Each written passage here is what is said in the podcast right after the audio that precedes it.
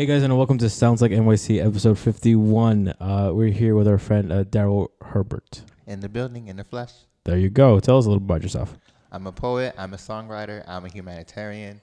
I have a lot of hats that I wear, but it's all for the good or better. You only have one head. We all do. Uh, how, how do you how do you balance all those hats? Well, you just have to find good time management skills, and then you just have to really focus on certain areas, and then go from there. Gotcha. Uh, could you just get closer to the mic? Sure. Cool. Uh, so, so so primarily though, w- what do you do? You're you're a musician. Yes. Okay. Tell us a little bit about your music. It's very personal. It deals with a lot of traumatic issues, um, such as such as isolation, um, suicide, um, things of that nature. And I feel like it needs to be spoken about in general, not just amongst music, but like people, because people tend to shy away from difficult topics. Right. So, tell us uh, wh- what's the you want to take over because you haven't been talking at all. Well, no, I, I mean it's our interview. I'll come in. You go you look at closer to the mic so people can hear what you're saying. You're such a micromanager. No, but like, yeah. No, go ahead. I mean, you look. You give me a look. I didn't give you a look. I just looked over at you. Like, do your thing. So you humanitarian. Yeah. Wh- wh- What do you What do you feel strongly about? I guess. Like, what What's your focus? My focus deals with homelessness as Mhm. well as bettering the endangerment of special needs children. Okay. Um, I feel that us as people need to come together more instead Mhm. of bringing each other down. And we also need to uplift each other in these difficult times that we're in. Gotcha. I mean, do you have any like special needs um, persons or like anything to that nature in your in your uh, own family? Yes, um, I have a twin actually, Wow. um, and he's special needs. So it really hits close to home when I help other people who are in need. Okay. That, oh yeah. I mean, wow. That's amazing. Yeah. What's it like being a twin? Honestly, that's like my best friend. That's someone that I am really close to. Mm-hmm. Um, we've been through a lot of things, a lot of special moments we've had together, Right. and I feel that he is a very, very special person in my life. Why? Because um, growing up, like we didn't really have a lot of um, interaction with other people because we grew up very sickly Mm-hmm. due to our environment that we were born in. Right. Um, so with that being said, um, my family would tend to shelter us and keep us in the house instead of letting us interact with other people outside. Hmm. That's interesting. Yeah. Um, speaking of kind of your environment, like, are you from the city originally or? Yes, um, I was raised in Brooklyn, but I was born on an army base in Washington State. Um, I don't get along with my parents because a lot of complications with Yeah. that. Um, but honestly, like I said, my twin brother is a very, very vital part in my survival. Wow. So, um, so were you guys just born? oh, sorry. Were you guys just born in Were you Washington guys just State? born? Were you guys just born in Washington in in uh, in um, Washington and like immediately came over to Yeah. New York? Oh, Yes. So he's a New Yorker. okay. yeah, but that's I have a strict definition about what makes New Yorker. Um, it's a whole theory. It's a whole you have to be conceived a in New York. equation to like at one point, like at what age you're able to call yourself a New Yorker. That's- It's, it's a whole theory I've constructed. mhm. Um, no, but yeah, No, You're- I mean you're- to be honest, like if you're in New York, like say that you weren't born in New York, but you stayed here for five more years, like I think you No. pass the test. no, Yeah, five years surviving in this hellhole no. of a city. I'll, I'll tell you about my, my theory later, but no, it's wrong. But you, you said you also um, you you also talk about homelessness, Yes. right? So to tell us a little about that, how does that impact you and why? A lot of my friends um, were actually homeless at one point in their lives. Huh. Um, there was this girl that I was friends with in high school. Um, we didn't really talk, but Um, once she graduated, she messaged me on Facebook one day, and she goes, "I'm homeless. My mom sold me to a pimp. Yada yada yada." And I'm just like caught back, you know. And I gave her like what three hundred dollars, mm-hmm. and I don't know what happened to her, but it's just you never know what someone's going through. So you should always go above and beyond for people, Right. even though you don't know them that well, even though that they did you wrong. Like it's gonna come back to you in one way or the other. Wow, that's like a really great mindset to live by. Like, but I guess some people are like adverse to that because they don't want to be taken advantage of. But mm-hmm. Do you feel in your own personal life, like, like do you, like have there ever been moments where you felt like you've been taken advantage of, like your kindness has been abused? Yes, I felt that way numerous times in my life. Um, I had uh, ex. She was physically abusive, and she would also cheat on me constantly. Wow. and she would also like use me financially. So Triple threat. very rough. Triple threat. Triple threat. Yes. um, but it's well, it was on and off since 2014, Uh-huh. and I recently like just cut her off completely this year. Like I felt that. You do I- you, King. Yeah, I've There you I've, go. I've given so much of myself, and it's like, what am I getting in return? Exactly. I'm not getting loyalty. I'm not getting what I deserve as a human being. And it just goes to show you, like, you need to know your self worth. You need to know how much power you have as an individual, and you shouldn't allow people to be so quick to use you and then just Yeah. drop you at the quick Drop of of a a hat, Yeah. So you're a poet too, though. Yes. So the the the, the funny thing is, um, my ex, she was dealing with her own personal like demons and stuff. So I would like help her write her poetry, right. and I've also helped her like publish her work as well. Mm. So it's like, Are you getting a cut of that? yeah. So so what what's uh what's in the works? Like what what music do you have coming up? I'm working on my second mixtape. Mm-hmm. The mixtape is called Die. Um, the Wait, reason I die or yes, die? Die. D Die, I E, okay, okay. Yeah. Um, D Y E. the reason why I named it Die is because, um, like I said, I've been through a lot of traumatic experiences growing Right. up. Um, a lot of people in my family, they would always say, "Oh, you're better off dead. Like no one cares about you. Like you serve no purpose in this planet." And I would never commit suicide, but I've always felt like an outsider. I've always felt like I don't have people in my corner. Mm-hmm. I've always felt like I walk into a room and I'm just in a corner and everyone else is like interacting with each other. Right. So it's it's pretty much an awakening at this point. Awesome, that's good to know. Yeah, I feel like I don't know artists in general. I mean, I probably it probably depends on the artist, but I really appreciate people that use their art um, or use music specifically to kind of like um, uh, how to say like uh, present the narrative of their own life because that's something that like I'm also trying to do with my like own music but I'm not really like a rapper or even like a singer. I'm more just like create like instrumentals and stuff like that.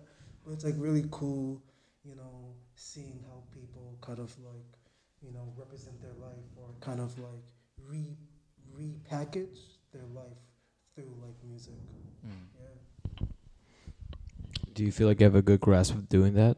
Like, do you feel like your your music is a, like a direct uh, representation of like the things that you've gone through? I definitely do feel it is a representation. Um, and I've also felt the liberty to speak about a traumatic experience that I went through. Right. Um, it's a track called The Undercover. And I feel like it's something that needs to be spoken about, but isn't, especially in the male population, because Right. it's unmanly to speak about things of that nature. Um, and also, when a man goes through something of that um, obstacle, he isn't really given the same treatment as a woman does. Right. So it's very hard to like navigate through trauma without assistance or feeling like no one cares about me. So what's the point? Yeah, I mean, um, I mean, you see memes about it all the time, like uh, a guy going through depression, like a girl going through depression. But it's it's it's true. Uh, is it right? Is it wrong? I mean, that's not really the question. It's just it is what it is, right? Um, so so what what song do you want us to to, to play? Um, there's a track called Gully that I did with my friend. Mm-hmm. So I would love it if you would be able to play that track. Yeah, for sure. We'll we'll give you like a a quick uh, fifteen second uh, clip of the song. seconds, not Yeah. 30. No, fifteen. You can't do anything. They gotta they gotta they gotta be you know juicy enough for them to go into the actual track. What are we gonna play the whole song over here and No, it doesn't I make any sense. Technically, but Twenty seconds. Need me. Fuck Nicole and CC. Bad bitches call it BB. But your bitch is greedy. Moving fucking greasy. I got a couple hoes that I wanna expose. Selena, play your role. Gab close and rose. Underneath town. You know how we get down. Life from underground. Life- Yeah. So there was uh what was Gully. Yes. Awesome. Uh, so what is it? Pro- what does the process look like for you to make your music? Like, uh, walk us through the steps. Well, it varies. Um, it depends on what mood I'm in, or it depends on my surroundings. I could be walking outside, I could be sitting down, and then an idea just comes to me, or I could like say a bar here and there, and then a whole song just goes from there from from that point, pretty much. So you write it, you do it, and do you, do you play the instruments too? Yeah. Huh. Oh, what what um uh, what um what um instruments do you play? I play guitar and piano. Oh, cool, cool, cool. Are you also programming stuff as well, kind of like Mm-hmm. drum beats and stuff like that too? Yes, Nice. That must be tough it is. doing it all by yourself. It's a lot, but it is what it is. Yeah. How do you get your music out there?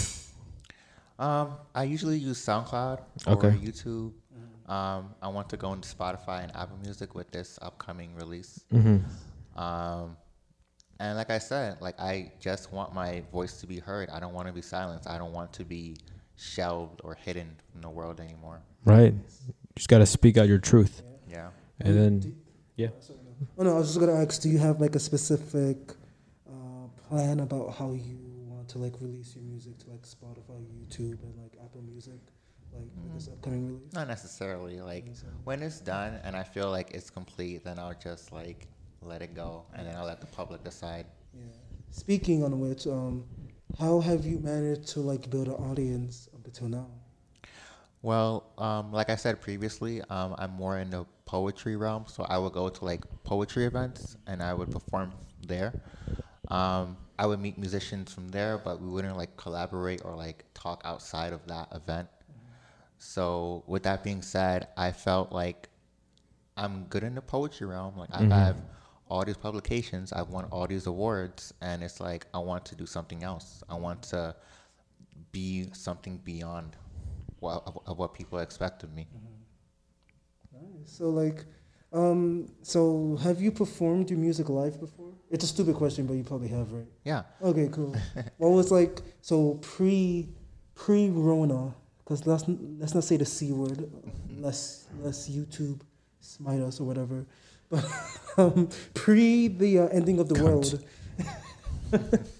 like what was your last concert or like what was your last performance experience or like performance like? My last performance was actually last year in the summertime. Oh, okay. Um, it was for like an event that my friend hosted in Queens, and honestly, I had a great time. I had an amazing time, and I met musicians there. I was really uncomfortable performing for a certain amount of time because I felt like they're not gonna really like my music or I'm self conscious about myself. But Right. then after the performance, everyone really enjoyed it, and I felt really proud of what I accomplished that day. Yeah, that's like the toughest thing, right? Like you're always your own worst critic, and like even like you could have like such like a fire, such like a fire track or whatever, but like because you're so harsh on yourself, or because you lack that self confidence, you know, uh, it's like I definitely understand what you mean because that's something that I'm still kind of like wrestling with. But Mm. like, yeah, I mean, everybody. If you want to be successful, definitely everybody has to learn how to overcome that for sure at Mm. a certain point. I mean, just truth of the matter is, no one's gonna hear you unless you know you go out and show them it, Yeah, right? So, I mean, that's just how it is. How, how did you get over stage fright? It took a long time, a long, long time. Because, like I said previously, I don't have family support. So, like, when I perform or when I do anything like musically or poetically, it's, oh, you're trash or, Right. or, or just throw your shit away. Like, Right. you're not going to amount to anything in this life. And um, it really brought me down. Because I would see other people perform and they have that confidence, they have that swag, they have that, that, that command to them. Like, they Mm-hmm. but they own built stage. it. Yeah. They built it. Yeah. I mean, no one's really born with that. I don't think. Yeah, but it's like everyone has their, you know, support system. Right. Um, in my sense, I didn't really have that, so I Mm-hmm. felt like it was harder for me personally because I had to like be my own support system Right. instead of having friends or family members, you know, uplift me or tell me, "Oh, this is good," or Yeah. "You did a great job." You know, it's it's it's like a kid. If if a kid falls down, you know, like the parents isn't gonna say, "Oh, that's why you fell down." You know, they're gonna help them out. They're gonna, Right. you know, bring up their self esteem. Nice. Yeah. So, like, what was the turning point for you? The turning point for me, um, it was when I had a conversation with one of my friends from college. Um, I told her initially, "Oh, I'm scared of sending my poems to publications," and she was like, "You're an amazing writer. Um, you shouldn't feel that you're not good enough because you are amazing." And from there, I just submitted my work from this place to that place to that place, and I just got numerous publications from numerous places. Right. Awesome. I began winning awards. Um, and actually, my first publication, I had the chance to perform at Carnegie Hall, which was really amazing. I was 17 at the time and still in high school. Wow. so Jesus that was, Christ. that was a really shocker. Wait, much. but it happened, right? Like you were able to perform at Carnegie Hall, or did you did you say that you, that you just got the chance, or did you actually get to do it? Oh, um, so it was basically like a poetry contest. Oh, okay, cool. And I won like the top prize of the nation or whatever. Nice. Um, and it was a lot. I felt really scared. Like Yeah, th- there were like literally like cameras coming inside. It's the not an easy place to perform, I don't Yeah. think. It was really frightening because I'm not used to that kind of attention, Mm-hmm. and I don't really like people to being in my business like that. Right. Um, so it felt really overwhelming. But at the end of the day, it's like I'm with all these others amazing writers who mm-hmm. won this prestigious award, and I won that award at 17 years old. Yeah, dude. Whatever the haters say, I mean, it seems like your haters, your family, are like obviously bitter, jealous, whatever. But like, I mean, you like you definitely have like the like the like the credentials to like back up, you know, your like your like art. So like, definitely just like keep on going and don't let anybody talk you down because you you you have literally proved proved your own worth. Not that you need to, but like you definitely have, you know. It must feel pretty good though. Yeah. I mean, listen, you have like- gas in your tank, so to say. As an artist, you have to be vulnerable, and I guess you have to put yourself in those situations. Mm-hmm. That doesn't mean it makes it any less hard, though, mm-hmm. right? So, I mean, even to to overcome something like that, you know, it might seem small, but it it's definitely a huge turning point for a lot of people. Yeah. Awesome. So, I mean, so this year, I mean, a lot has happened this year, obviously, to say the least. You sound like a broken But, uh, record. I just don't want to talk about it. I, I'm just tired of talking about it. No, no. To but, be like, honest, I mean, but like, do you just want to ask, like, what, like, what was the defining moment of this year for you so far? okay, that's that's a a good- better that's a better question. Okay, okay. The defining moment was, like I said before, with my ex. Um, she was a stepping stone. She was someone that I genuinely wanted to like build a strong relationship with. Right. But like I said before, it's like my own insecurities, my own lack of self worth. I kept going to see her. I kept giving her money. I kept giving her chance after chance after chance, and it's like, for what? Like mm-hmm. you, you're not doing anything to help me get to where I want to get in life. Mm-hmm. You know, like I reach out to you, you don't reach out to me. Mm-hmm. So like I feel like that was like a very defining moment for this year, like letting her go and just letting bygones be bygones, because it's just a never-ending toxic cycle of Yeah. like, abuse, of cheating, and it's just not right. Mm-hmm. Speaking of, so I have two follow up questions. One that is, no, I have two, one statement and one question. One that is relevant, and the next, David's gonna want to punch me in the face for this. But the first one is that, yeah, I've definitely learned like this year too. Like I dealt with like I don't know, a one sided romance coming into this year, and, and it like fell apart and stuff, and like other friendships that have fallen through for the, for whatever reason this year. But one thing I've learned is just that you know, um, remain faithful to those or just embrace those who have stayed with you and just forget those who decide to leave or that you decide to leave for the sake of your own health and yeah.